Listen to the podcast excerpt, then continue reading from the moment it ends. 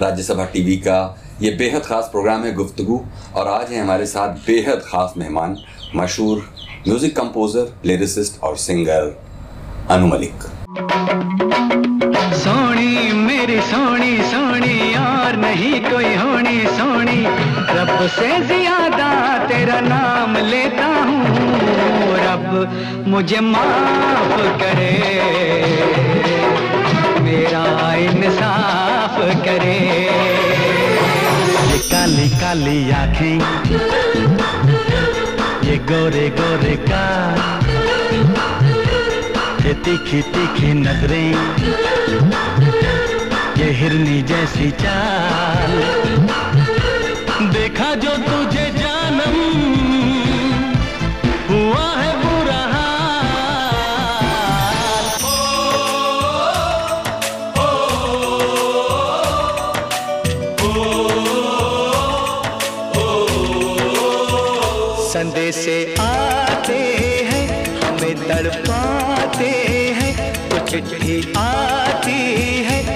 पूछे जाती है कि घर कब आओगे कि घर कब आओगे लिखो कब आओगे कि तुम बिन ये घर सुना सुना है। सारे जहाँ से अच्छा हिंदुस्तान हमारा हम बुलबुले हैं इसकी ये गुलसिता हमारा। ईस्ट और west India is the best east और west India is the best भीगे होठ तेरे प्यासा दिल मेरा लगे अप्रसा मुझे तन तेरा। पंछी नदिया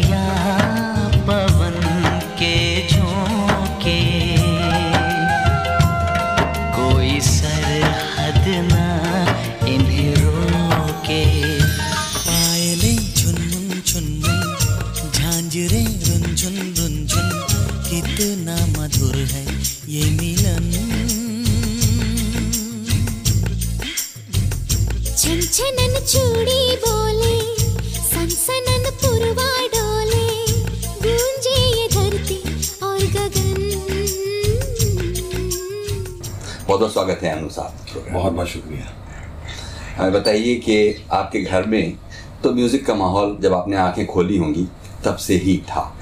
उस माहौल के बारे में थोड़ा बताइए। देखिए, पहले तो मैं अपने सुनने वालों को और देखने वालों को कहना चाहता हूँ कि मैं श्री सरदार मलिक साहब का बेटा हूँ और जिन्होंने गाने बनाए, जैसे कि ए गम दिल क्या करूँ ए वैसे से दिल क्या करूँ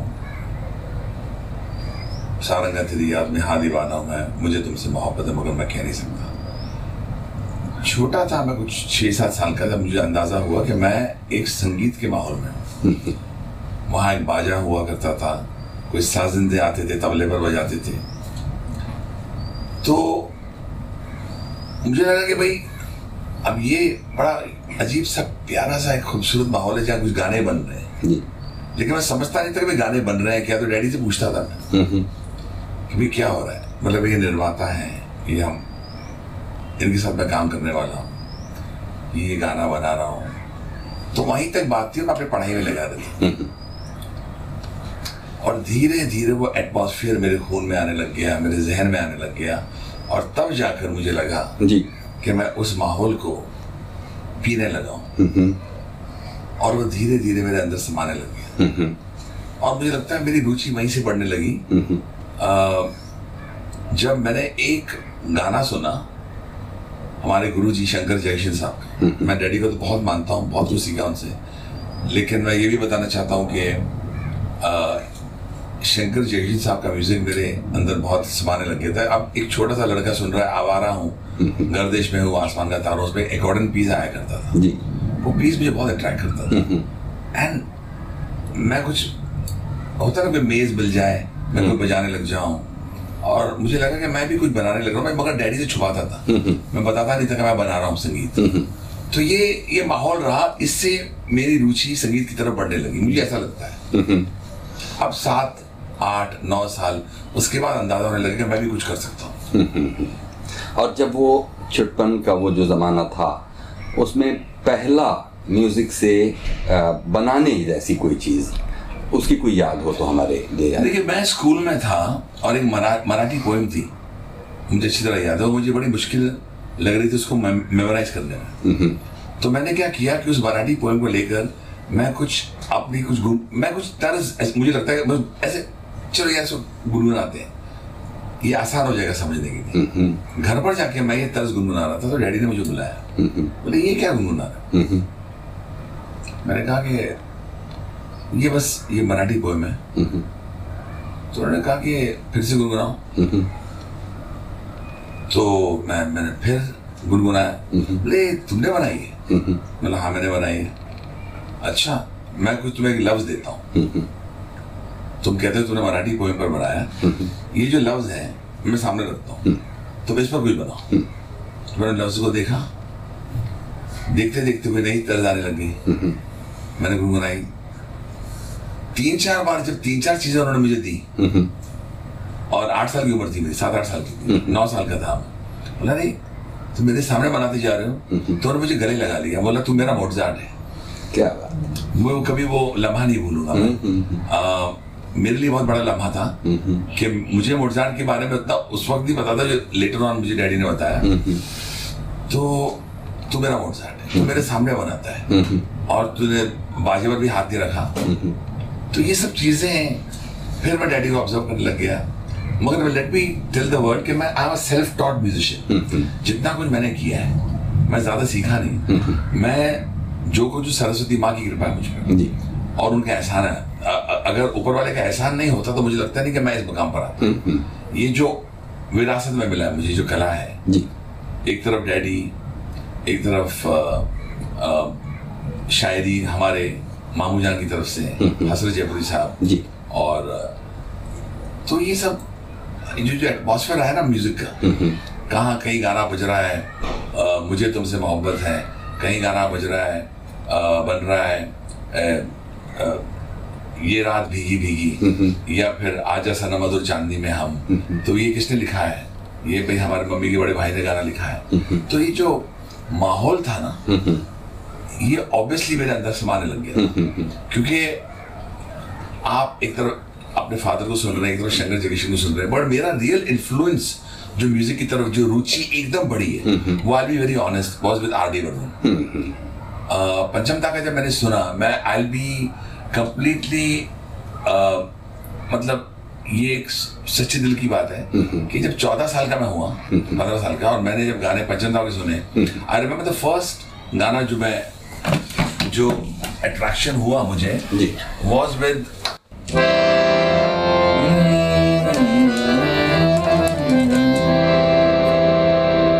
तुमने मुझे देखा होकर मेहरबान जैसे ही नोट मैंने सुना रवि साहब की आवाज़ सुनी। जी। नहीं यार ये किसने गाना होना है तलाश शुरू हो गई।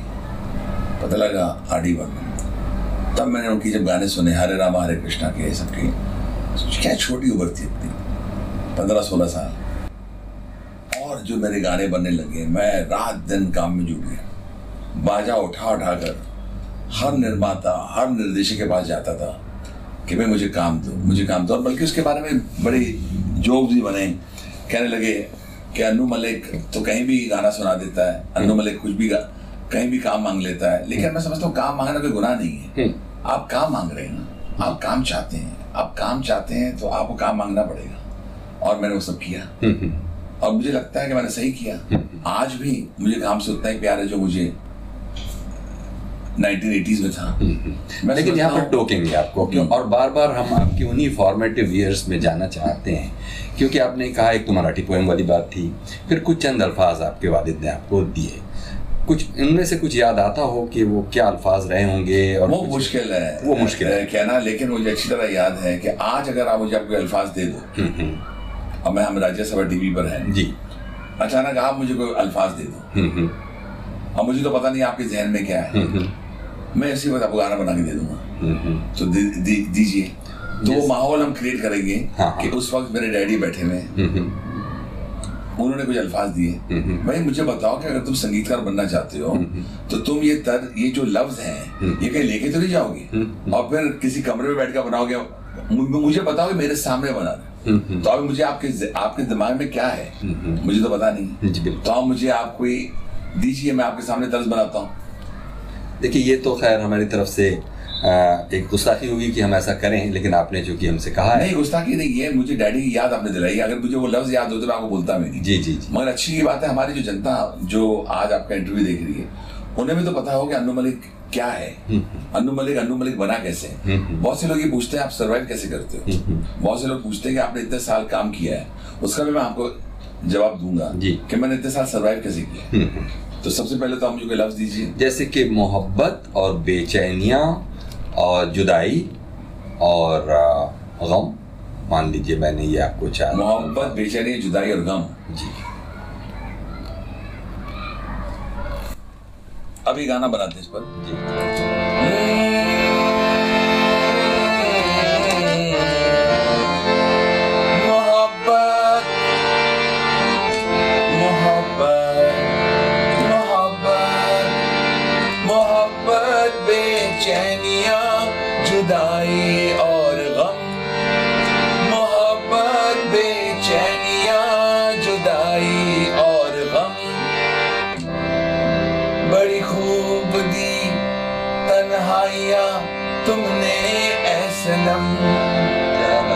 बना मोहब्बत, बेचैनियाँ, जुदाई और गम।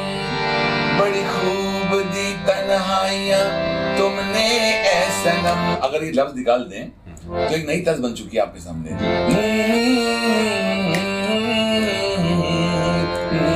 और मेरे फेवरेट राइटर यहाँ होते हैं। जिनके साथ कभी काम नहीं कर पाया साहिल लुधियानवी साहब। जी। तो उस पर क्या लिख देते हैं? या मेरे फेवरेट राइटर शैलेंद्र साहब होते हैं। वो क्या लिख देते हैं?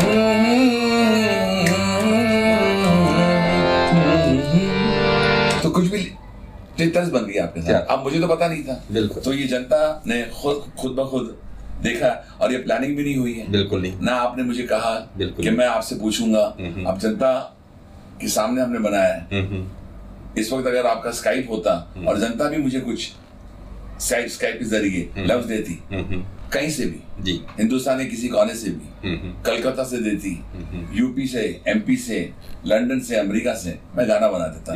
ये क्या कहना चाहता हूँ?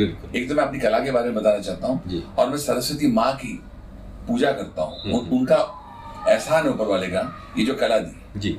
ये कला जो है हम्म, हम्म, ये उनके कृपा से है। मैं कुछ नहीं जितने भी तर्जें मैंने बनाई हैं जो कुछ मैंने किया है वहाँ से आता है। हम्म, वो हम कहते हैं ना आमद होती है। हम्म, ये चीज़ें आमद होती हैं। हम्म, हम्म। करीब देखिए अब 40 साल से ज़्यादा का अरसा हो चुका जबकि आप फ़िल्म इंडस्ट्री में हर साल कुछ न कुछ कुछ न कुछ कुछ न कुछ और एक से बढ़कर एक चार्ट बस्टर गाने आप दे रहे हैं। जी। और इंशाल्लाह आगे भी देते ही जाएँगे। अ, ये जो 40 साल का से भी ज़्यादा का अरसा है इसके बिल्कुल शुरुआती बरस। वो कैसे हैं जिनमें क्या बहुत जद्दोजहद है अ, अपनी जगह बना पाने की क्योंकि उस ज़माने में बहुत और दूसरे वेटरन म्यूज़िक कंपोजर्स काम कर रहे थे। बहुत अच्छी बात पूछी आपने। और मैं इसका जवाब देना चाहता हूँ कि अगर वो वेटरन कंपोजर्स नहीं होते तो आज अनुमल भी नहीं होता। जी। ये जो जद्दोजहद हुई है मैं खुश नसीब हूँ कि मैं उनके सामने जद्दोजहद मैंने की। लक्ष्मीकांत प्यारेलाल साहब। Outstanding composers Kalyan ji Anand ji R D Burman इनके सामने एक सोलह साल का लड़, लड़का अपना बाजा लेके जाता है। जबकि वो जैसे कि मसलन के तौर पर आप एक फ़िल्म के प्रोड्यूसर हैं। और आपकी कंपोजर है आर डी बर्मन साहब। अब वहाँ से मुझे पिक्चर कैसे मिले? क्योंकि वो इतना अच्छा काम कर रहे हैं। तो हम और मेहनत करते थे। उन्होंने हमें हम धूप में तड़पते थे। उस जमाने में लैपटॉप नहीं था। कोई लॉजिक नो इंडो जिस पर आजकल लोग काम करते हैं हम लाइव म्यूज़िक करते जी। थे लाइव गाने करते थे।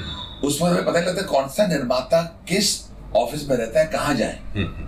हम बस बाजा उठाते थे बस में या तो रास्ते पर चलते थे या उसके बाद बस में चल गए बाजा लेके। वहाँ कंडक्टर का भी कुछ बोल रहा है। अरे यार सामान ये क्यों लेके आ गए?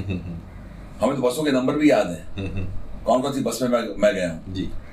इतनी स्ट्रगल जो मैंने की है उसने मुझे धूप में यानी कि पका दिया। लेकिन उसने मुझे उस धूप ने मुझे ताकत भी दी है। एक तरफ़ आपके सामने इतने बड़े बड़े संगीतकार उनके नाक के नीचे से आपको फ़िल्म लेनी है तो आपको तर्ज बहुत अच्छी बनानी पड़ती थी। बिल्कुल। आप ऐसी तर्ज बनाओ कि ये बोले कि हाँ यार हमारे पास पंचम दा तो है लेकिन अन्नू मलिक को लेते हैं। हमारे लक्ष्मीकांत प्यारेलाल जी तो है हम अन्नू मलिक को लेते हैं। और मुझे कैसे कैसी फ़िल्में मिली? सबसे पहले मुझे मिली जैसे आप जानना चाहेंगे जी बड़ा बैनर की बात करते हैं। स्ट्रगल तो बहुत की मैंने। जी। लेकिन सबसे पहला बड़ा बैनर आया एफ़ सी मेहरा साहब का। उनके बेटे राजीव मेहरा साहब के साथ मैंने एक जान हम की जी। उनके बड़े बेटे उमेश मेहरा जी के साथ मैंने सोनी में वर्क की लेकिन उससे बड़ा जो मुझे जो रियल ब्रेक जो कमर्शियल ब्रेक मिलता है वो मुझे मनमोहन देसाई साहब के साथ मिला। फ़िल्म थी मर्द। तो क्या होता है कि आपको सब गाने याद होंगे। मैं जरा अपनी जनता को बताना चाहता हूँ गाने क्या थे। जी जी। एक जाने हम का गाना था, जो गाने ने एक छोटा सा लड़का, उन्नीस साल का बना रहा है। दिल चाहे, ये मेरे वो जवाब दिल का नोट निकला। दिल चाहे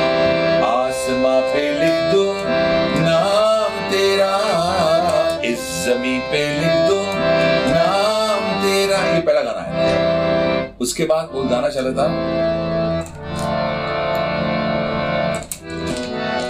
सोनी सोनी, मेरी सोनी सोनी, और नहीं कोई होनी, सोनी। रब से ज़्यादा तेरा नाम लेता हूँ।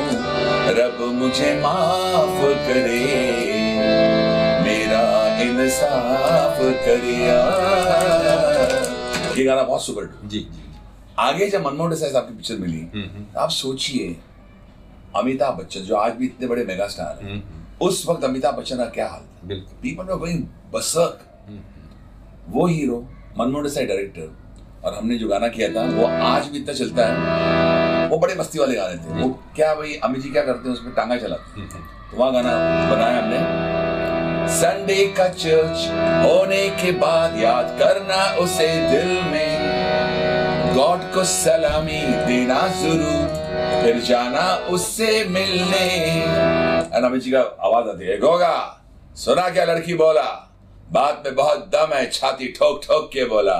और यह गाना बना, सुन रूबिया, तुमसे प्यार हो गया, प्यार हो गया क्या करी सुनने को ये तरसता था दिल चल जल्दी से शादी करे, मैं तेरी टांगे वाली तुम मेरा टांगे वाला। अभी मनमोहन देसाई साहब कहा रहे हैं? इतने बड़े महान डायरेक्टर थे जिन्होंने ऐसे गाने चुने। और वो जो गाना था मर्द टांगे वाला मैं हूँ मर्द टांगे वाला मुझे दुश्मन क्या मारेगा? मेरा दोस्त है ऊपर वाला। ये गाने मैंने ऐसे बनाए। एंड सडनली एक फ्लरी शुरू हुई अन्नू मलिक की। जी। कि भाई अन्नू मलिक कौन है हु इज़ द मैन जो और मैं सिचुएशन बहुत प्यार करता हूँ। I like to make songs कि डायरेक्टर बोले कि ये सिचुएशन है उस पर गाना बनाओ। अब माहौल चेंज हो गया। है। आजकल तो बस गाने बनाओ और रिकॉर्ड करो। बिल्कुल बिल्कुल। But for me director was king script the script writer and the director मेरे लिए किंग होते हैं। क्योंकि अगर वो ना लिखे तो आप गाना नहीं बना सकते। बिल्कुल बिल्कुल। और मेरे देखने वालों का जो दबाव मेरे ऊपर होता है वो ये कि आप बहुत ज़्यादा अपनी तारीफ़ ना करें इसके लिए हम आपको बार बार ज़मीन पर और पीछे ले जाते रहें। हमको बताइए कि आपने पढ़ाई क्या की? देखिए ये बताना चाहता हूँ जनता को कि मैंने मेरे माता पिता उनका उनका जितना मैं शुक्रिया अदा करूँगा मैं उन्होंने मुझे स्कूल जब ख़त्म किया बेस्ट बोर्डिंग स्कूल में रखा। उसके बाद हमने बैचलर और आर्ट्स डिग्री करी। मिडी बाई कॉलेज से। जी। और उसके बाद मैंने कलीना कैंपस से एमए किया। मेरी मिसेज ने भी एमए किया। और मेरी तो तमन्ना थी कि मैं आई का एग्ज़ाम दूँ। अच्छा। और मैं पुलिस फोर्स में आऊँ। मैं मुंबई पुलिस फोर्स को ज्वाइन करना चाहता था। मेरे कोई दोस्त भी अभी भी मुंबई पुलिस फोर्स में लेकिन उस वक्त मैंने कुछ गाने बनाने शुरू कर दिए थे। और एक प्रोड्यूसर हरमेश मल्होत्रा साहब हुआ करते थे। उन्होंने मेरे गाने सुन लिए। और उसमें एक गाना था जो मेरे हमारे हसन जय- जयपुरी साहब ने लिखा था। जी। वो मैंने बनाया था तो हैरत में थे कि ये एक 20 साल का लड़का ये गाना कैसे बना सकता क्या बात। और इसकी और ये रफी साहब ने मेरा गाना गाया था। रफी साहब ने मेरे पाँच गाने गाए। मोहब्बत रंग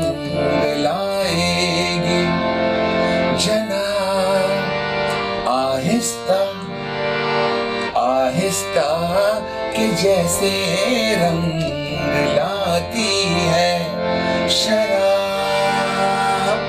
आहिस्ता आहिस्ता, अभी कम सिन हो, क्या जानो मोहब्बत किसको कहते हैं कि जाते जाते जाएगा हिजाब।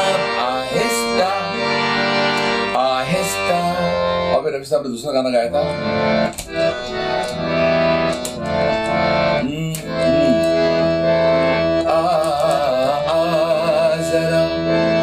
मेरे हम नशी मुझे थाम ले मुझे थाम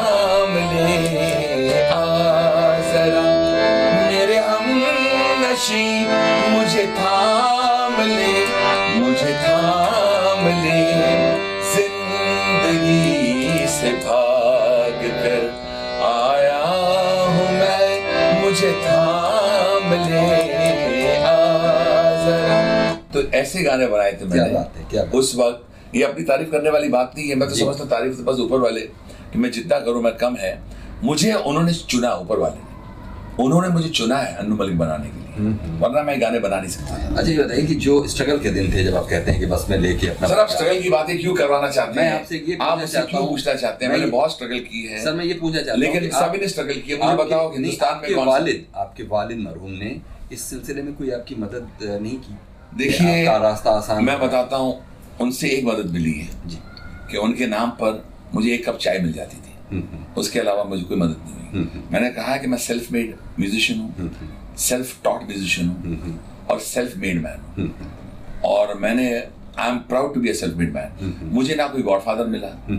ना कोई गॉड मदर मेरे गॉड फादर गॉड मदर सब कुछ ऊपर वाले हैं और मेरी मेहनत है।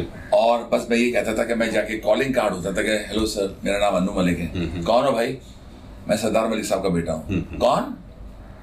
अरे हाँ उन्होंने भी कुछ गाने बनाए बस ये होता था। हम्म, हम्म, तो डैडी की पेन डैडी की जो जो बहुत बड़े ऊँचे कलाकार थे मेरे फादर बहुत मतलब मैं समझता हूँ कि he never got his due बल्कि वो मेरा मोटिवेशन बन गया। बेशक। क्योंकि जब उनको वो जो रुतबा नहीं मेरा जो मिलना चाहिए था। मैंने कहा कि मैं हिंदुस्तान के हर एक टॉप एक्टर के साथ अब मैं, मतलब मैं हर टॉप प्रोड्यूसर के साथ काम करूँगा। मैंने कसम खा ली थी कि मैं बहुत फ़ेमस कंपोजर बनूँगा। इसमें लोगों ने बोला I me myself yes I me myself इसलिए कि मुझे किसी ने बनाया नहीं। मैंने ही कोशिश की। आज भी मैं कोशिश कर रहा हूँ बल्कि काम मांगने में क्या शर्म? एक जो हम हर बार बार बार एक बात बोलते हैं कि भूख लगे तो चाँद भी एक रोटी नज़र आता है मैं हर जगह कहता हूँ। भूख लगे तो चाँद भी एक रोटी नज़र आता, नज़र है। आता है। आगे है जमाना फिर भी भूख पीछे पीछे। अरे भाई सारी दुनिया की बातें दो रोटियों के नीचे। ये दो रोटी अब ये बता ना चमड़ी की झुपड़िया में आग लगी भैया बरखा ना बुझाए बुझाए रुपया। हमें अपने काम के मांगने के लिए कोई शर्म नहीं आती। मैं पहले भी काम माँगता था आज भी माँगता हूँ और कल भी माँगता रहूँगा। मुझे कला मिली है। बिल्कुल। और मैं काम करता हूँ। तो मैं आपने जो पूछा कि डैडी के साथ क्या हेल्प मिली? बस इतनी हेल्प मिली। मैं खुद गया लोगों के पास। खुद बाजा लेके गया। खुद गाने सुनाए। उसमें लोगों ने बोला यार अन्नू मलिक तो गाड़ी की बॉनेट पर भी गाना बना लेता है और पकड़ लेता है। कहीं भी बोले गाना सुन लो। हाँ ये मेरा स्टाइल है।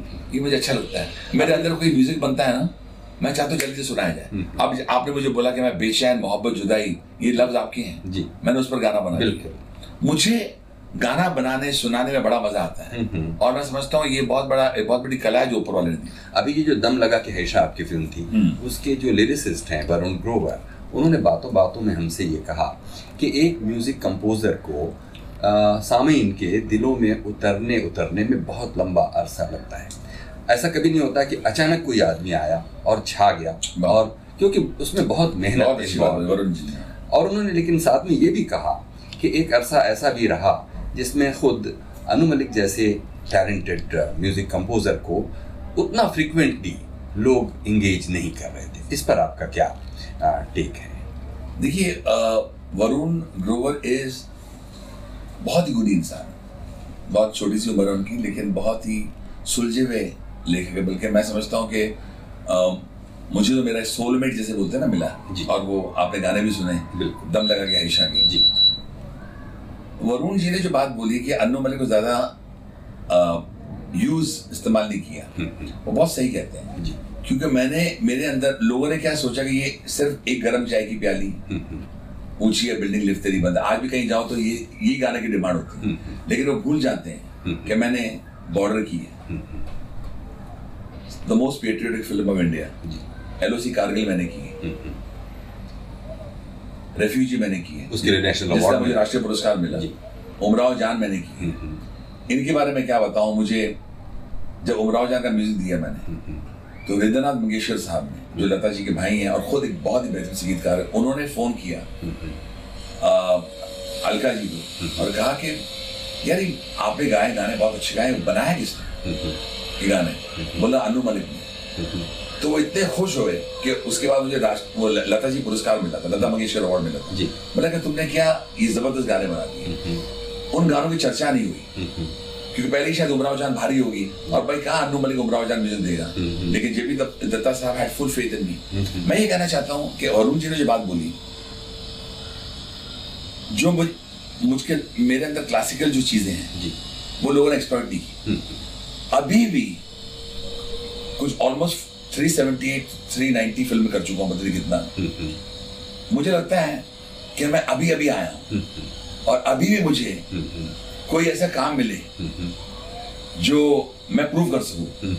अब जो ये जो फ़िल्म है दम लगा के हाइशा की मैं बताना चाहता हूँ कि दम लगा के हाइशा आदित्य चोपड़ा साहब इनका मैं बहुत बड़ा मुरीद रहा हूँ इनके फादर का भी यश चोपड़ा साहब का। और मैं तरसता था कि यार वायरस फ़िल्म में मुझे काम मिले।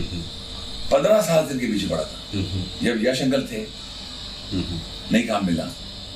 मैंने आदि को भी फ़ोन किया आदित्य चोपड़ा साहब को। मैंने बहुत कोशिश की मिलने की। एक बार कहा कि भाई यार प्लीज़ काम देना। कब की बात कही थी? एक दिन फ़ोन आ गया। कि हमारी फ़िल्म एक है आप आइए मुझसे मिलने के लिए। ये जब उन्होंने स्टोरी सुनाई आइडिया दिया मेरी मुलाकात शरद कटारिया साहब के साथ हुई। अच्छा। शरद जी जो डायरेक्टर है जो लेखक भी और मनीष शर्मा प्रोड्यूसर उनके ज़रिए मैं मेरी मुलाकात वरुण जी से भी हुई। वरुण जी ने बात क्यों कही है कि अन्नू को एक्सप्लॉइट नहीं किया है या यूज़ नहीं किया है? अ रीजन जिस गा, जिस गाने ने आज हल्ला मचाया है वो मैं सुना देता हूँ। मेरे पास सिर्फ़ एक पिक्चर थी और अनेक संगीतकारों के पास पाँच पाँच आठ आठ दस दस फ़िल्में थी। लेकिन आदित्य आदित्य चोपड़ा ने बोला जा पेटी खोल। मतलब तू जो अपने हारमोनी पर गाने बनाता है मेहनत कर वो मुझे इतना अच्छा लगा मैं खुश हो गया कि आदित्य चोपड़ा ने मुझे याद किया जब कोई याद नहीं कर रहा था सब भूल चुके थे मुझे जी कहीं दूर दूर तक जिन निर्माता जो आपने बोला कि आपके अंदर का रंज क्या है जिन जिनके साथ आपने बहुत अच्छा काम किया हो निर्माता निर्देशक एक्टर्स कोई नहीं था सिर्फ़ एक आदित्य चोपड़ा साहब आए उन्होंने मुझे ये काम दिया वरुण ने जब ये गाना लिखा तो वरुण को बात समझ आ गई कि अनु मलिक क्या है क्योंकि शरद जी ने बहुत अच्छी सिचुएशन दी हमें। उनके दिमाग में था कि हम लोग कोई किसी बैंड से गाना ले लेंगे। कोई रॉक बैंड होता ना? तो मैंने कहा मुझे सिचुएशन तो बताइए। नहीं रात का वक्त है ये हीरो अपनी वाइफ के पास जाता है। और वहाँ उसके लिए खाना परोसा गया था। लेकिन वो नाराज़ है इस बात पर? वो मोटर बाइक पर जाता है। वाइफ को बोलते चलो बैठो। वो पिलन पर बैठ जाती है स्कूटर की। वापस आ रहे हैं। बीच में उसको भूख लगती है वो खाना नहीं खाता हुआ नाराज़ था।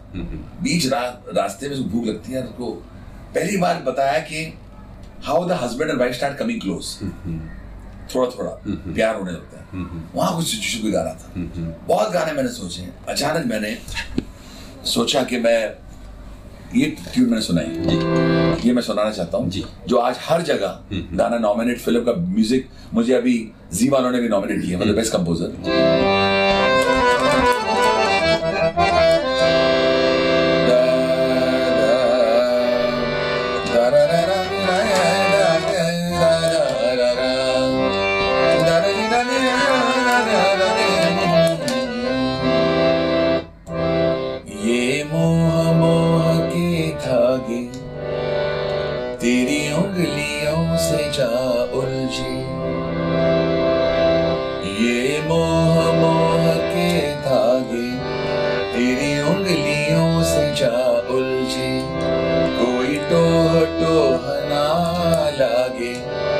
किस तरह गिर ये सुलझे। है रोम रोम एक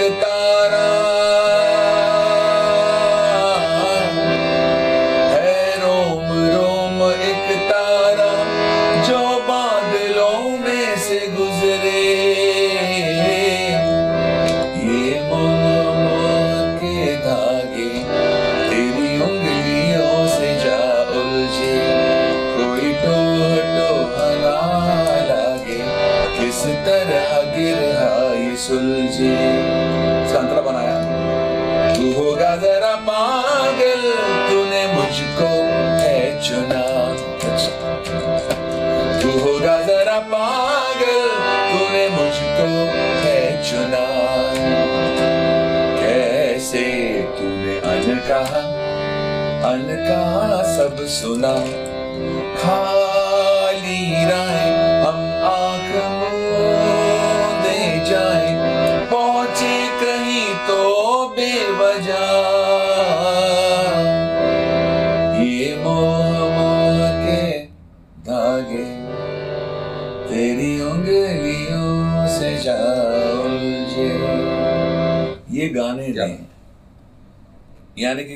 सिर्फ़ एक ही चीज़ है कि उन्होंने सबको याद किया इसमें। अवार्ड जितने कमेटीज होती हैं। मगर जिस लड़के ने गाना बनाया उसको ही भूल गए। ये तो वो मेरी किस्मत की बात है। वो मैं लिखा के लाया हूँ शायद। कब वो मेरी किस्मत खोलेगी मुझे पता नहीं। मैं खुश हूँ कि वरुण जी को अवार्ड मिला कि उन्होंने बहुत अच्छा लिखा है गाना। मैं खुश हूँ कि पापुन महानता को मैंने गाना दिया तो उसको अवार्ड मिला। लड़की फीमेल सिंगर को भी मिला। लेकिन जिसने गाना बनाया उसको भी याद कर ले तो बड़ा मज़ा आ जाता है सोने में सुहागा हो जाता है क्योंकि मैंने रातों की नींदें हराम की इस गाने के अंदर रात मैं रातों रात बैठता था कि कोई तर्ज निकले जिसमें शरद जी खुश हो जाए आदित्य चोपड़ा साहब खुश हो जाए और जब तर्ज आई।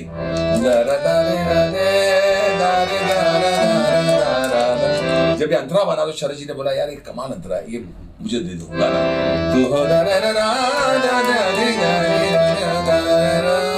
ये जो नोट्स मैंने लिए हैं बोला यार ये बड़ा दिल को छू लेते हैं। अंदर अंदर मतलब झिझोड़ देते हैं। तब जाके गाना बना। तो चलो कोई बात नहीं। देखिए, पब्लिक का पब्लिक का प्यार है वो भी बहुत बड़ा अवार्ड है बड़ा वो तो उससे बड़ा इससे बड़ा award तो होता नहीं। भी होता नहीं है। आप खुद भी देखिए आप एक शायर के भांजे और खुद भी आपको शेर शायरी में दिलचस्पी और मुझे शौक है मैं कोई बहुत बड़ा शायर नहीं हूँ। हाँ। मैं मस्ती करता हूँ मैं मैं म्यूज़िक बनाता हूँ ज़्यादा। लेकिन यही सवाल जो मैंने खुद वरुण से पूछा था और आपसे भी पूछता हूँ। कई बार म्यूज़िक कंपोजर और लिरिसिस्ट के बीच एक ऐसी कशमकश चल रही होती है कि कभी लिरिसिस्ट म्यूज़िक कंपोजर पर अपना जिसे कहते हैं ब्लेम डालता है और कभी म्यूज़िक कंपोजर लिरिसिस्ट पे डालता है। अब इसमें सच्चाई क्या है? देखिए, सुनिए मेरी मेरा सवाल तो सुन लीजिए अनुसार हाँ। ये मोह मोह के धागे। जी। आपको अंदाज़ा है कि बिना एक मोह के भी गाना लाइन पूरी हो जाती थी। मतलब फिर हम इसे तीन मोह क्यों ना करें? ये सब कुछ किया गया होगा मीटर में चीज़ों को बैठाने के लिए। तो क्या एक कंपोजर के तौर पर आप लिरिसिस्ट को ये सजेशन नहीं दे रहे थे कि इसमें अगर एक मोह के साथ ही, क्योंकि आपको मालूम है कि चाहे वो राजेंद्र कृष्ण रहे हों, मजदूर सुल्तानपुरी रहे हों हसरत साहब रहे हों या साहिर साहब रहे हों, उन्होंने जितने रोमांटिक गाने लिखे या जितने भी गाने लिखे, हर गाने का दूसरे गाने से रंग अलग, न उसमें अल्फाज रिपीट होंगे ना इमोशन उस तरह उसी फ्रेजियोलॉजी में रिपीट होंगे। तो ये जो रिपीटिशन की का कंपल्शन ये मजबूरी जो इसमें मोह मोह टोह टोह ये ये जो एक ही चीज़ को दो बार कहने से क्या कोई असर बढ़ जा रहा है? अगर ये आपको पेचीदा सवाल लग रहा हो तो आप इसका जवाब नहीं भी दे सकते। अन्नू वाले के लिए कोई सवाल पेचीदा नहीं है। और इसका आप जितना आपने लंबा सवाल किया इसका आप जरा जवाब भी सुनिए। जी। आपको अंदाज़ा हो जाएगा और खास करके जो हमारी जनता है उन्हें पता लगेगा कि ये क्या चीज़ होती है। जी। सबसे पहले तो मैं बताना चाहता हूँ कि मैंने लिरिक राइटर को बोला ही नहीं कि मोह में दो बार करो जी। कि मेरे ट्यून को सूट होता है। ना उन्होंने मुझे बोला कि आप कोई अलग ट्यून बनाओ। क्योंकि लिरिक राइटर और म्यूज़िक रिलेशनशिप कैसा होता है जरा बताना चाहता हूँ। I believe the tune is the king आराम से सुनिए। Tune is the king but the words are the crown राजा ताज के बिना कुछ नहीं है। ताज ना हो ना राजा के सर पर। तो राजा अजीब लगता है। आपने कहा मोह मोह क्यों? आपने कहा ट्यून को सूट हो रहा होगा कि भाई ये मोह कर दें ये गाना। ये मोह के धागे तेरी उंगली। आपको सुनने में मज़ा आ रहा है? नहीं आ रहा है लेकिन हम इसमें बस नहीं नहीं नहीं। हाँ। आपने मैंने एक सवाल किया आपने बोला नहीं आ रहा। बिल्कुल। क्यों नहीं आ रहा? क्योंकि बांट होती है। फॉर एग्ज़ाम्पल अब गाना था आवारा हूँ याद है आपको गाना? जी। आवारा हूँ राइट ठीक।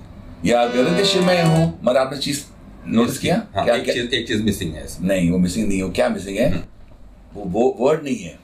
आवारा हूँ ये सुर मिसिंग है। अगर ये निकाल दो। आवारा हूँ। छोड़ दो। आप मेरा मुँह देख रहे हैं। मैं मैं आपका मुँह देख रहा हूँ। आवारा हूँ। आप मुझे देख वो चाहते आवारा हूँ। आ आ भी जा। ये भी कर सकते मगर वो फ्रेज चाहिए था शंकर जयशी साहब को आवारा हूँ। इससे कंप्लीट होता है। क्या बात अगर ये ना गाना खत्म।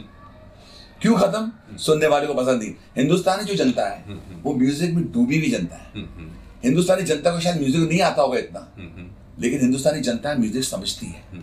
हिंदुस्तानी जनता को पता है सुरीला गाना कौन सा है।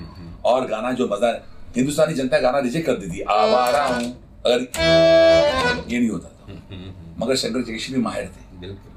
वो सबके बाप थे। उन्होंने कहा आवारा हूँ ये जगह है। अब हमने गाना बनाया।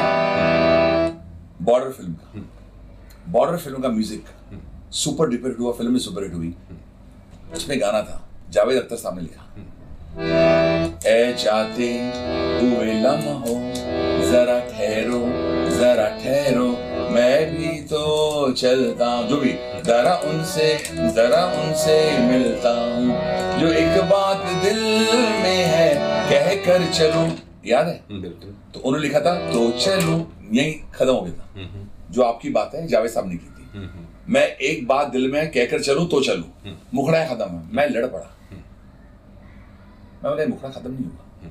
लड़ाई होगी बिटवीन मी एंड जावेद साहब बोले क्या बकवास कर रहे हो? बोले मैं कुछ ऐड नहीं कर रहा हूँ। मैं आप ही के लफ्ज को बोलता मेरा गाना बन रहा नहीं है। ऐ जाते हुए इलम हूँ। मैं एक बात दिल में है कह कर चलूँ। ये गाना नहीं हो। कह कर चलूँ तो चलूँ। फिर मैंने डाला तो चलूँ। फिर से तो चलूँ।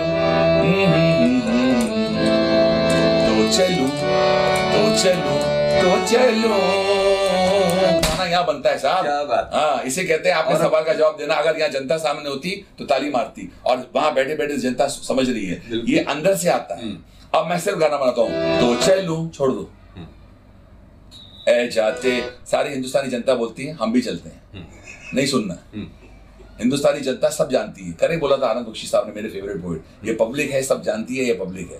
पब्लिक को गाना पसंद आया तो चलूँ तो चलूँ। ये जो जगह है तो चलूँ तो चलूँ तो चलूँ। जावेद साहब ने मान लिया। बोला करो और आज वो गाना सुपर हिट है। और- जैसे राइटर अपना काम जानता है जावेद अख्तर साहब को हम शायरी नहीं सिखा सकते। गुलजार साहब को आप शायरी नहीं सिखा सकते। आनंद बख्शी को आप शायरी नहीं सिखा सकते हसरत शैलेंद्र को आप नहीं बोल सकते। उसी तरह संगीतकार भी अपना काम जानता है। संगीतकार को आप नहीं बता सकते क्या क्या क्या करो क्या नहीं करो। ये अंदर से आता है। आपने एक लफ्ज दिया वो आप जानते हैं। मैंने तर्ज बनाई और यही है कि हर इंसान अपना काम करे सबकी तरक्की हो सकती है। तो अनु साहब अभी एक छोटा सा ब्रेक ले लेते हैं। जी हाँ, अभी वक्त है एक छोटे से ब्रेक का। ब्रेक के बाद हाजिर होते हैं और बातें जारी रखते हैं। बहुत ही दिलचस्प बातें। म्यूज़िक कंपोजर लिरिसिस्ट और सिंगर। अनु मलिक के साथ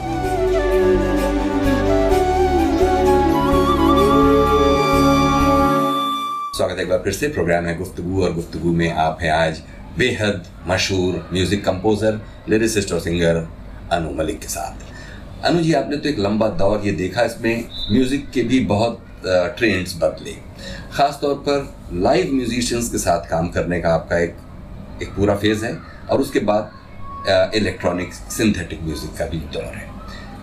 इसमें काफ़ी बड़ी संख्या में, बड़ी तादाद में लाइव म्यूजिशियंस धीरे धीरे धीरे धीरे हमारी ज़िंदगी से कम होते जा रहे हैं। ऐसे लाइव म्यूजिशियंस को याद कीजिए जिनके बिना धुने पूरी नहीं हुआ करती थी। बहुत ही अच्छा सवाल है, लेकिन मैं इससे पहले कहना चाहता हूँ कि जब इंसान का जज्बा होता है when you are born in a great country like India मैं क्यों बोलता हूँ आपने तो मेरे गाने भी सुने होंगे। जी। सबसे पहला मेरा गाना था ईस्ट और west India is the best या कसम ली है हमने कसम ना तोड़ेंगे। वी लव यू इंडिया तुझे ना छोड़ेंगे। ये सब जब गाने में बनाता था मेरे दिमाग में एक ही बात रहती थी कि I want to make my country proud not only my family proud कि हिंदुस्तान से एक लड़का ऐसा है जो हर सिचुएशन में गाने बनाता है। जब मैंने बॉर्डर के गाने बनाए तो आपको याद होगा संदेश आते हैं गाना। वॉज़ बॉर्न जब मुझे पता लगा जेपी साहब ने कहा कि ये सियाचिन पर जो हमारे सोल्जर्स अभी आप रिसेंटली जो ट्रेजेडी हुई एवेलांच हुआ जहाँ हमारे दस ज़बरदस्त जवान शहीद हो गए वो किस कंडीशंस में वहाँ रहते हैं और गार्ड करते हैं हमारे देश को? वो गाना बना संदेश से आते हैं खास करके जावेद साहब ने जो लिखा कि घर कब आओगे? मैं बताना चाहता हूँ कि लाइव ये भी गाना रिकॉर्ड हुआ था जो आपने सवाल किया। जी। ये वॉयलेंस वियोलास चैलोस कोरस सबको बुलाया गया। और ये गाना किया हमने। लाइव इज़ ये जो दुख की बात है कि आजकल वो नहीं है या कम उनकी संख्या कम होती जा रही है बिकॉज़ लॉजिक आ गया है न्यूएंडो आ गया है क्यूबेज आ गया है हर साउंड आप प्रोग्राम करके करते हैं। लेकिन उसकी बात कुछ और होती थी। आज भी आपने नोटिस किया होगा जो लाइव के गाने हैं वो मेरे गाने हों। या हमारे गुरु के गाने हों। सब वही सुनते हैं। चक्कर ये है कि जो म्यूजिशियन आप मुझे बोलते हो मुझे सब वो अरेंजर्स याद आते हैं। मुझे सब वो म्यूजिशियंस याद आते हैं जिन्होंने मेरे साथ काम किया जी। मैं किन किन के नाम बताऊँ? मेरे खुद अरेंजर नरेश शर्मा साहब अमर हल्दीपुर साहब सुरेश लारवानी साहब बबलूदा इन सबने मेरे साथ काम किया ये बड़े अच्छे ये ये जो वो लोग होते हैं जो आपके गाने को समझते हैं लिखते हैं नोटेशन बनाते हैं। जी। और वो लोग पर जाके शासनों को कॉपीज देते हैं। इनके बिना भी आपको पता है पंचम दा के साथ बासुदा बासु मनोरी थे। जी। मेरे साथ बबलूदा ने क्या काम किया? आप वो नहीं रहे। अ, उसके साथ केरसी लॉर्ड म्यूजिशियन भूपी जी। जो अभी भी हैं जो गाना भी गाते हैं जो गिटार बहुत अच्छा बजाते हैं। हमारे यहाँ trumpet players violinist solo violinist brass section टूटी का सेक्शन ये जो होता था ढोलक्स। हमारे ढोलक प्लेयर हुआ करते थे उस जमाने में समीर जी भवानी जी। और ये जो आपने बोला किन किन के नाम याद आते हैं? जैसे कि ये मैं नाम क्यों ले रहा हूँ? ये नाम इसलिए याद आते हैं क्योंकि इन म्यूज़िक सबका कंट्रीब्यूशन होता है। मैं आपको बताना चाहता हूँ। जी। सिर्फ़ संगीतकार क्रेडिट नहीं ले सकता ना ही कि लिरिक राइटर मैं समझता हूँ कि हम जो हैं एक टीम वर्क की वजह से अगर वो सिंगर्स ना हो बराबर। जी। ये मेरे सुपर हिट गाने कैसे हुए? मेरे गाने सुपर हिट हुए because I had the best singers एक तरफ़ मैंने लता मंगेशकर जी के साथ काम किया मोहम्मद रफी साहब के साथ काम किया किशोर दा के साथ काम किया आशा जी के साथ काम किया। यहाँ फिर अभी हमारे नाइन्टीज के जो सिंगर्स आए उन्होंने बहुत ज़बरदस्त काम किया हमारे साथ। उसी तरह you have great musicians great recordist great stars great choreography. जी। तब जाके जनता के सामने गाना आता है। इस गाने के पीछे बहुत मेहनत होती है। ऑडियो कंपनीज़ का रिलीज़ करना उसको मार्केट करना। इतना मुश्किल काम है फ़िल्म इंडस्ट्री के अंदर सरवाइव करना गाने बनाना उसको सामने पेश करना। ये मैं आपको लफ्ज में ये ये हमारे पंद्रह दिन चले जाएँगे आपके इंटरव्यू के। बिल्कुल, बिल्कुल। लेकिन खत्म नहीं होगा। लेकिन मैंने म्यूजिशियंस के कुछ नाम क्यों लिए? ये मुझे म्यूजिशियन बहुत पसंद है। इनकी कंट्रीब्यूशन बहुत रही है मेरी लाइफ में। In terms of arrangement in terms of programming in terms of playing in terms of being there when you need them देखिए जब आपने शंकर जयकिशन का जब नाम लिया तब हमें अचानक सेबेस्टियन आए जी सेबेस्टियन जी वो थे जो डैडी के साथ भी काम करते थे। जी। ओपी नैयर साहब के साथ भी काम करते थे। शंकर जयकिशन साहब के साथ भी काम करते थे। जी। वो ऐसा काम करते थे वो आप जो गाना बनाते हैं वो लिख लेते थे नोटेशन और उसके बाद कॉपीज बना के उसके अंदर ऑब्लिगाडो डाल के उसको सजा कर अरेंजर नाम क्यों है? जब तक वो नहीं होगा तो डिस एरे हो जाएगा सेट के ऊपर। किसको पता नहीं लगेगा कौन सा सुर कहाँ से आया? तो बहुत काम इनका इनका बहुत बड़ा योगदान रहता है। कहा जाता है कि खुद शंकर जयकिशन के लिए भी जिस तरह से वो डुग्गी बजाने वाले देवी चंद को ढूंढा जाता था कि वो कहीं भी है रात के 12 बजे भी उनको रिकॉर्डिंग उनके बिना पूरी पूरी नहीं हो पा रही है। तो आपके भी साथ कोई ऐसे इंस्ट्रूमेंटलिस्ट नहीं बहुत बहुत ऐसे हम तो भीख मांगते थे हमारे इन्फॉर्मर्स बोलते थे उनको। जी कि मैसेंजर्स इन्फॉर्मर्स अच्छा। मैसेंजर भी बोलते हम बोलते थे भाई यार वो यार वो गिटारिस्ट मिल जाएगा। अच्छा प्यारे जी के जो ग्रुप हैं लक्ष्मी प्यारा जी का जो तीस वॉल्यूम चाहिए उनको उनका ग्रुप मिलेगा। कभी कभी शौक देते थे बोलता वो सब उनकी रिकॉर्डिंग चल रही लक्ष्मीकांत साहब की। और हमें कोई और वॉलेट मिलना था। हम लोग उसमें भी काम करते थे। लेकिन हर आदमी तरसता था कि बेस्ट म्यूजिशियंस मिले चन्नी जी हुआ करते थे। आ, वो सिद्धेश्वर कौन बजाएगा? फिर ये कौन ये कौन यार वो ट्रम्पेट प्लेयर वो कौन है? जॉर्ज साहब मिल सकते हैं। जॉर्ज साहब बड़े ज़बरदस्त होते हैं। जिन अच्छा कैसे पता लगता था जॉर्ज साहब कौन है? यार तीसरी मंजिल में वो जो अच्छा वो गाना ओ हसीना जुल्फों वाली में या ब्रास सेक्शन कौन था? बोला फलाना फलाना थे। तो यार ये चार ट्रम्पेट प्लेयर मिल सकते हैं। ये हमको ये ट्रम्पेट ये हमको अच्छा एक काम करो फ्यूगोला में कौन है? साहब नहीं है तो जोसेफ मिल सकता है। ये सब नाम अभी क्यों याद आ रहे हैं? ये नाम बहुत ज़रूरी होते थे। बहुत ज़रूरी। क्योंकि अगर ये लोग ना हो तो गाना से हंड्रेड परसेंट से फिफ्टी परसेंट हो सकता है। बिल्कुल। उसी तरह आशा जी आ सकती हैं। अरे किशोरदा मिल सकते हैं। क्यों होता था? बिकॉज़ ये क्लासिक लोग थे। रफी साहब मिलेंगे। अब क्यों क्यों ये ये संगत होती थी। Music is sangat. टॉप हरि हरि हम तो तरसते थे हरि हरि प्रसाद चौरसिया साहब के लिए कि बांसुरी के लिए हरि जी आ जाए। वो स्टार अगर आ गए तो हमें लगता था उनको देखते थे ना उनकी शक्ल। हमको लगता हमारा गाना हिट हो जाएगा। शिव कुमार जी आ जाए संतूर के ऊपर। और शिव जी को बोलते थे शिव जी आप ईरानी संतूर ले आना क्योंकि अनु मलिक को ईरानी टंग वो साउंड बहुत पसंद आता है। तो उसी तरह आपके अरेंजर को हम बोलते थे उस जमाने में वो, वो भी बहुत सुरीले आदमी थे किशोर शर्मा साहब। किशोर जी वो उनको बुला लें यार। हाँ यार मिल जाए तो बहुत अच्छा है। अब उनके बच्चों ने सब काम शुरू कर दिया है। उनकी नई पीढ़ी है वो लॉजिक पर आ गए हैं वो सिंथेसाइजर पर आ गए हैं। लेकिन मैं ये कहना चाहता हूँ कि without the top musicians without the top singers without the top lyric writers and without great directors Anu Malik would not be Anu Malik Anu Malik is also Anu Malik क्यों? मेरी ज़िंदगी में अब्बास बस्तान थे।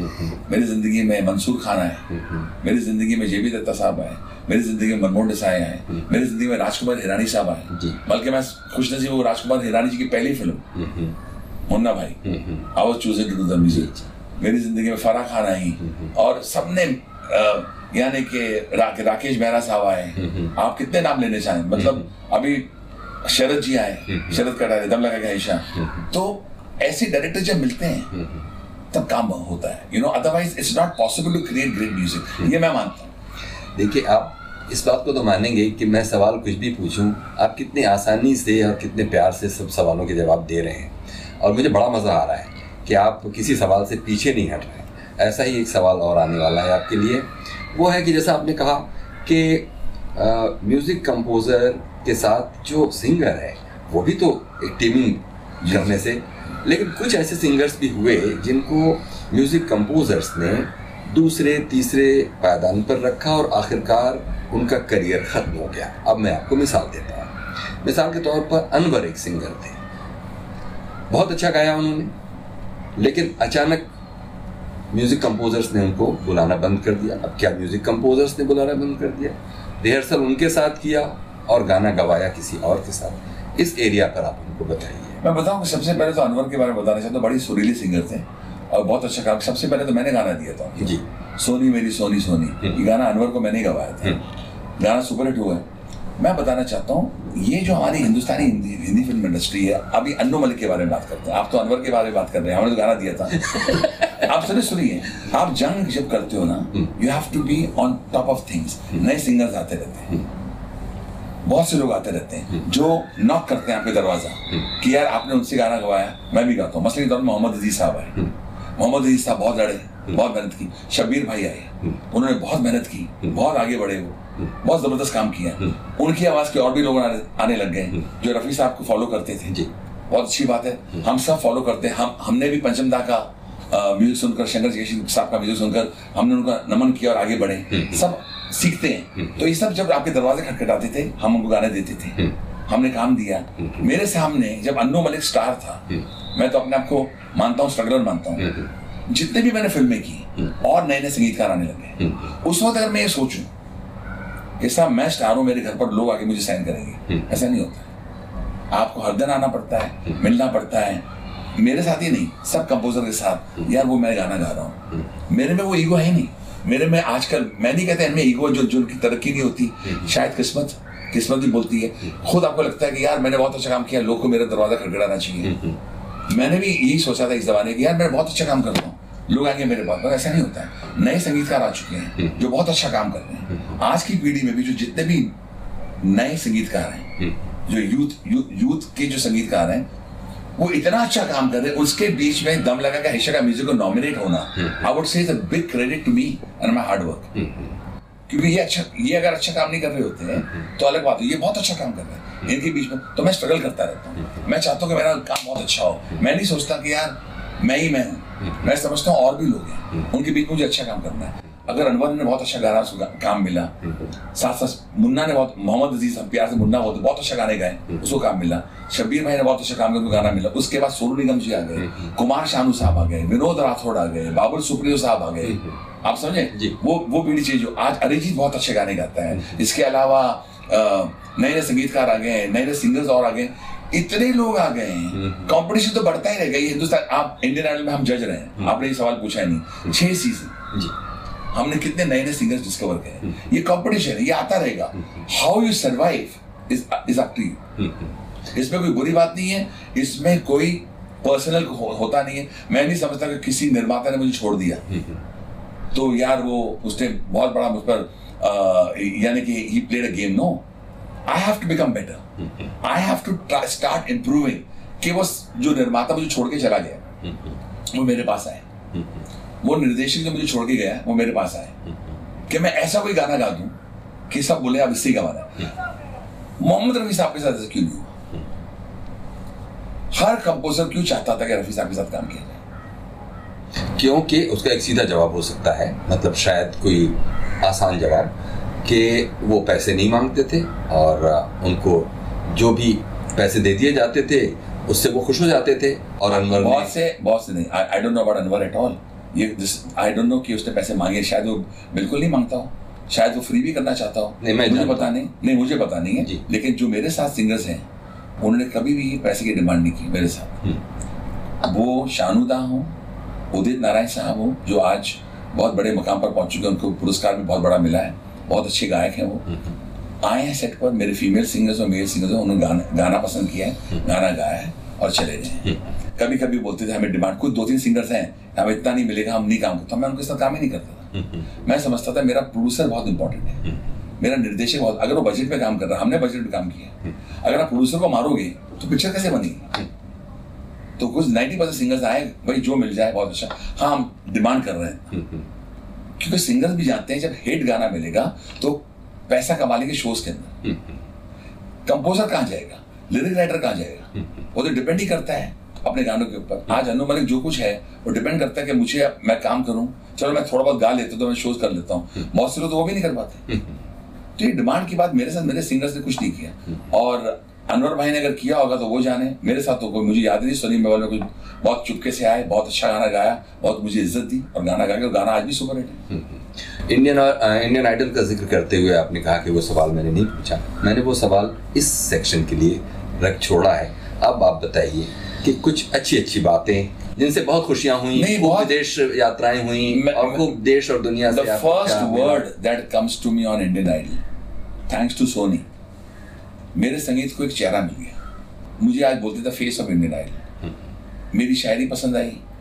मैं मुँह पर बोलते था जैसे आपने अभी इंटरव्यू लिया है। मैंने मुँह पर आपको आपने जितने भी सवाल किए हैं मैंने इसको पास तो नहीं बोला। बिल्कुल। मैंने बोला ये सवाल का जवाब मैंने दूँगा। इंडियन आइडल के अंदर लोगों ने वो अन्नू मलिक को देखा। जिसका संगीत सुना था। दे स्टार्टेड अंडरस्टैंडिंग ये अन्नू मलिक कौन है। ये गाने किस तरह बनाता है? ये बातें किस तरह करता है? ये ये एक्सटेम्पोर जो मैं गाने बना लेता हूँ। ये इसलिए बताता हूँ कि लोगों को पता लगे कि मैं कितना मैं क्या हूँ। ये मेरी तारीफ़ की बात नहीं है। ये हिंदुस्तानी को बताना चाहता हूँ कि मैं भी तुम्हारा भाई हूँ हिंदुस्तान का हूँ and we are from the greatest country in the world call India उसी तरह Indian Idol the word Indian Idol is a great word क्योंकि it involve the great country India आप जितने भी हमारे सिंगर्स हैं मेमोरीज हैं कि कभी कभी तो मैंने किसी को कह भी दिया क्या तुम्हें गाना नहीं आता लोग डंडे लेके आ गए थे। उनके फैमिली मेंबर्स कोई दोस्त वोस्त आ गए थे। बोला, कैसे आपने गाली दे दी इसको? और हम सिक्योरिटी हमको बचा रही है। लेकिन उसके बाद वही लोग मेरे पास आए। बोला, सर, आपने इसकी लाइफ बचा दी। क्योंकि अगर आप उसको बोलते, भाई, मैं किसी सिंगर को बोल दूँ जो बेसुर है कि तुम अच्छा गाते और उसके बाद, वो सिंगर जो गा नहीं सकता है, उसको वो अपने घर पर जाके बोले माँ बाप को कि मेरी उम्र 22 साल की है 23 साल की है। अन्नू मलिक साहब ने मेरी तारीफ़ कर दी।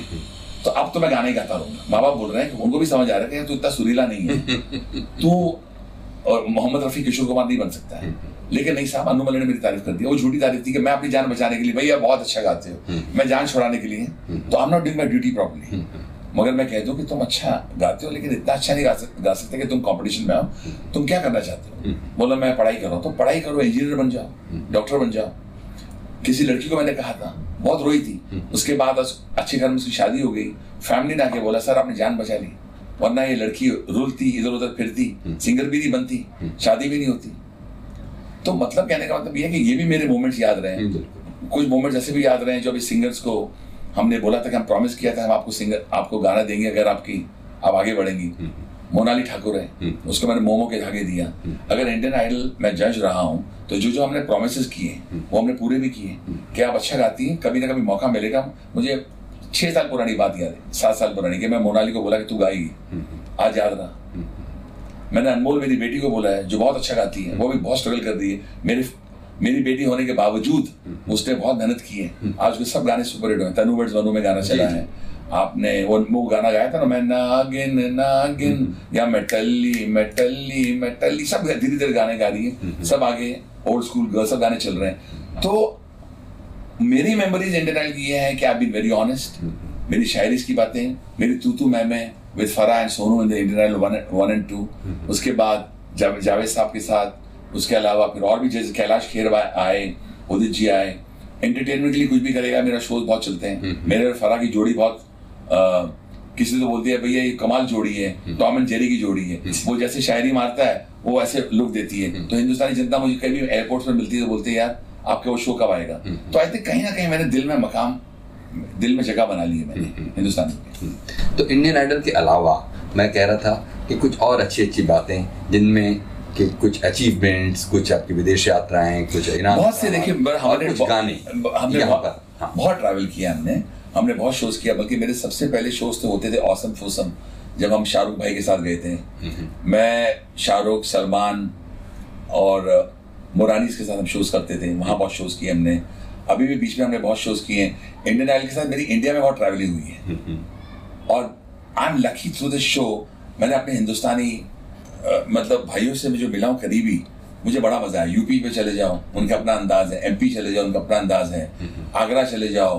दिल्ली चले जाओ महाराष्ट्र के इंटीरियर में चले जाओ क्या क्या लोग मिले क्या क्या टैलेंट मिला है? कोलकाता वेस्ट बंगाल चले जाओ वहाँ का अपना कल्चर नज़र आया। तो मैंने इंडिया को बहुत क्लोजली देखा है through this show and I enjoyed thoroughly आपके सामने जो मास्टर्स होकर गुजरे जो लेजेंडरी म्यूज़िक कंपोजर्स उनकी बनाई हुई कोई ऐसी धुन है जो आपको लगता है कि वैसा एक दिन मैं ज़रूर बनाऊँगा? और मतलब वो तो- सबसे पहले तो आप जो कह रहे हैं मैं सबसे पहले मेरे फादर श्री सरदार वली साहब रोशन साहब मदन मोहन जी नौशाद साहब। और उससे पहले भी बड़े बड़े श्याम सुंदर जी हुसनलाल भगत राम विनोद जी क्या क्या लोग आ चुके हैं क्या काम कर चुके हैं। लेकिन शंकर जयकिशन साहब आर डी बर्मन साहब सचिन देव बर्मन साहब इन सब के जब मैं गाने सुनता हूँ मैंने डैडी को भी कहा था जब वो थे कि मुझे लगता नहीं डैडी मैंने कुछ कमाल काम किया है अभी भी करना है। लेकिन मेरे फादर कहते थे कि तूने एक तरफ़ एक गर्म चाय की प्याली बनाया, एक तरफ़ ऊँची बिल्डिंग बनाया और एक तरफ़ ऐसा लगता है, बनाया ये भी बहुत बड़ी बात है। लेकिन मैं जब गाने सुनता हूँ, मदन मोहन जी के या रोशन साहब के, खास करके ये गाना,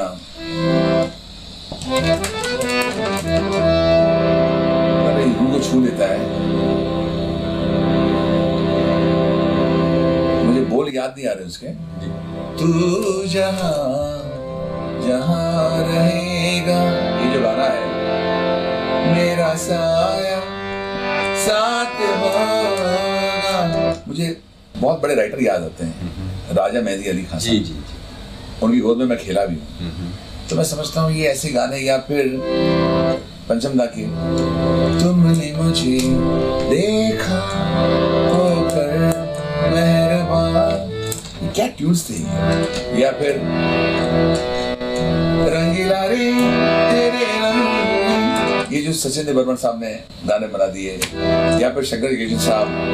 तेरा तेरा प्यार अमर, फिर क्यों मुझको लगता है डर? उसके म्यूज़िक पीसेस क्या बनाते थे?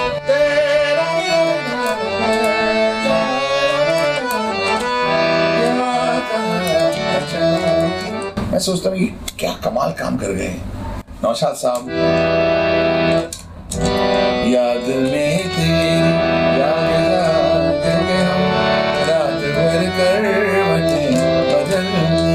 क्या लोग थे, क्या ट्यून्स थी, क्या शकील उदयन साहब लिखते थे। साहिर साहब, वहाँ वहाँ साहिर साहब। मेरे दिल में आज क्या है, तू कहे तो बता दूँ। मैं समझता हूँ अगर इन सब गानों में से या मेरे फादर का हाँ दीवाना हूँ मैं हाँ दीवाना हूँ मैं, हम का मारा हुआ एक बेगाना हूँ मैं हाँ दीवाना हूँ मैं इन सब गाने सुनने, जो बजाने को मैंने सुनाए हैं, या पे पता नहीं वो, आजा आई बहारी, बेकरारों में राजकुमार, तेरे बिना न जानो दिस सो मच रोमांस दिल धड़कता था। इनकी ट्यून सुन के दिल धड़कता था। You you felt like falling in love आप अंतरा भी याद करते होंगे इस गाने का। मैं लता जी से कभी भी बात करता हूँ पूछता हूँ कि कैसा गाया हाँ,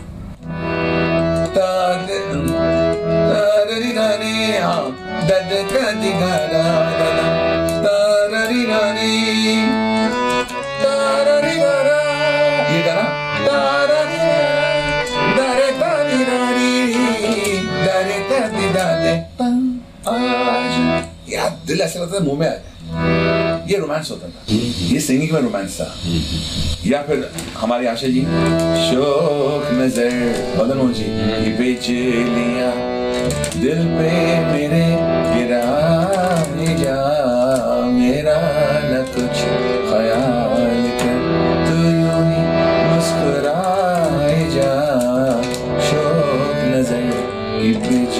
लिया तो आप पूछते हैं कि मेरा दिल में क्या है। मैं समझता हूँ, एक गाना भी ऐसा बना जाऊँ तो ज़िंदगी सफ़र। आज तक वहाँ तक नहीं पहुँचा। मैं समझता हूँ, मुझे बहुत काम करना है, बहुत मेहनत करनी है। मैं निर्माता निर्देशक ढूंढता रहता हूँ। मेरी ज़िंदगी में राज कपूर मैं ढूंढता रहता हूँ। मैं रास्ता को ढूंढता हूँ। मेरे फेवरेट गाने थे, मुझे कुछ कहना, मुझे भी कुछ कहना। है। ये क्यों रोमांस राज कपूर रोमांस मैं तरसता हूँ कि मुझे कोई ऐसे गाने मुझसे बनवाए मुझे बिठाए मगर वो निर्माता पता नहीं कहाँ है वो निर्देशक कहाँ है वो रोमांस कहाँ है वो वो चीज़ें कहाँ है। वो ठहराव जो होता है ना माहौल में कि सामने राइटर बैठा है यहाँ संगीतकार है। दो तीन अभी मेरे ज़िंदगी में फिर से डायरेक्टर्स आने आ, आ गए हैं। टचवुड उनके नाम मैं अभी ले नहीं सकता हूँ लेकिन फ़िल्में ऑफ़र हो चुकी हैं। वो दोनों तीनों बहुत ही ज़बरदस्त हैं। और मैं I am looking forward to starting my work my career with actually मेरा लगता है मेरी शुरुआत होगी उनके साथ। उनमें से एक यंग डायरेक्टर है बहुत अ, बहुत म्यूजिकल है। मज़ा आता है उनके साथ जब बात करता हूँ तो। तो उन्होंने कुछ दो तीन तर्जें मेरे लिए हैं तो मुझे लगता है कि यहाँ कुछ मज़ा आ सकता है। और बिल्कुल आखिर में अनु जी हमको अपने ही बनाए हुए गानों में से कुछ जो आपके बहुत दिल के सब तो होते हैं दिल के नज़दीक ये तो आप कहेंगे और हम भी मानते हैं। लेकिन ये मौका है कि जब हम उन गानों को सुन के आपका भी दिल बाग बाग हो जाए। इरफान भाई मुझे बहुत मुश्किल होगा ये कहना क्योंकि मैं नहीं समझता हूँ कि तीन सौ चार सौ फ़िल्मों के अंदर मैं एक फेवरेट पिकअप करूँ। लेकिन ये है कि मैंने बीच में आपको कहा था कि आए मैं अपने हिंदुस्तान से बहुत प्यार करता हूँ। अपने जवान आर्मी नेवी एयरफोर्स जब जेवी साहब ने मुझे सिचुएशन दी थी तो मैं खुद मेरे आँखों में आँसू आए थे। तो ये मेरा ऑल टाइम फेवरेट मेरा may be the patriotism of Anu Malik comes out अंदर से एक जज्बा आता है फॉर द आर्मी जवान जो आज भी इंडिपेंडेंस डे होता है तो ये गाते हैं संदेशे आते हैं हमें तड़पाते हैं जो चिट्ठी आती है वो पूछे जाती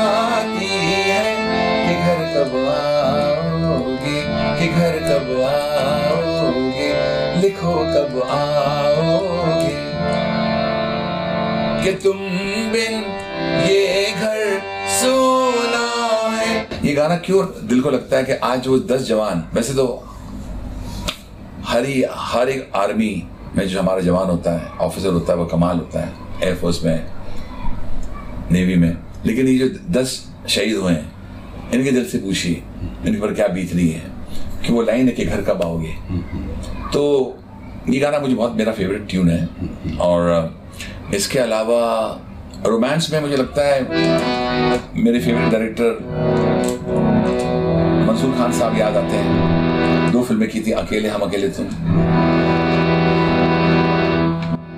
दिल कहता है, चल उनसे मिल।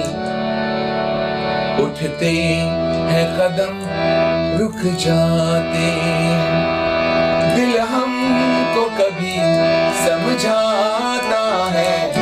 हम दिल को कभी समझाते या फिर वो गुलजार साहब का लिखा हुआ गाना।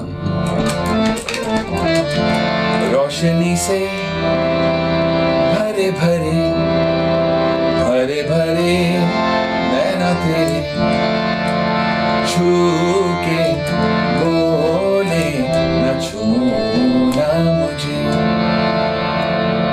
फिर मेरा आनंद बख्शी साहब का लिखा हुआ जो बहुत जनता को पता है नहीं ये गाना मैंने बनाया है। जब लोगों को पता लगता है मैंने बनाया है। और किशोर दा से गवाया था। बन के न सुनिए। बन के नज़र दिल की ज़ुबान कहने लगी एक दास्तां जाने कैसा है ये अफसाना? जाने कैसा आया ये जमाना? बन नज़र। ये गाना बहुत फेवरेट था मेरा। और फिर कितने गाऊं?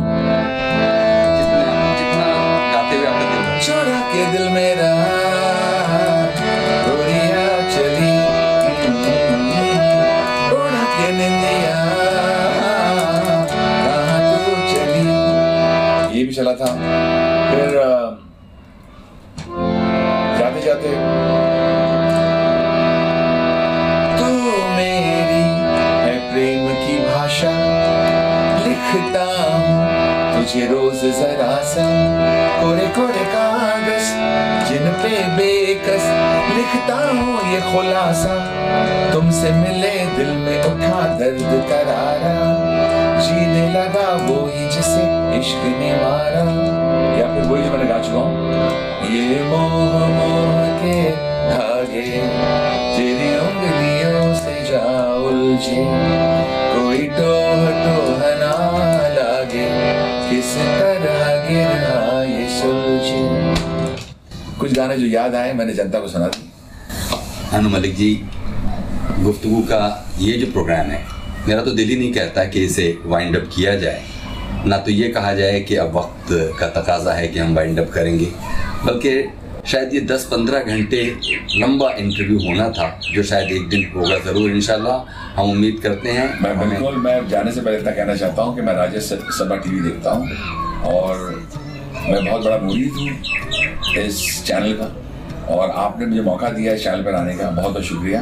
और अगली बार बुलाएँगे फिर मुलाकात होगी फिर आपके साथ बैठेंगे। गुफ्तगू करेंगे बहुत बहुत शुक्रिया अनु मलिक साहब आपने हमारे थैंक यू वक्त दिया।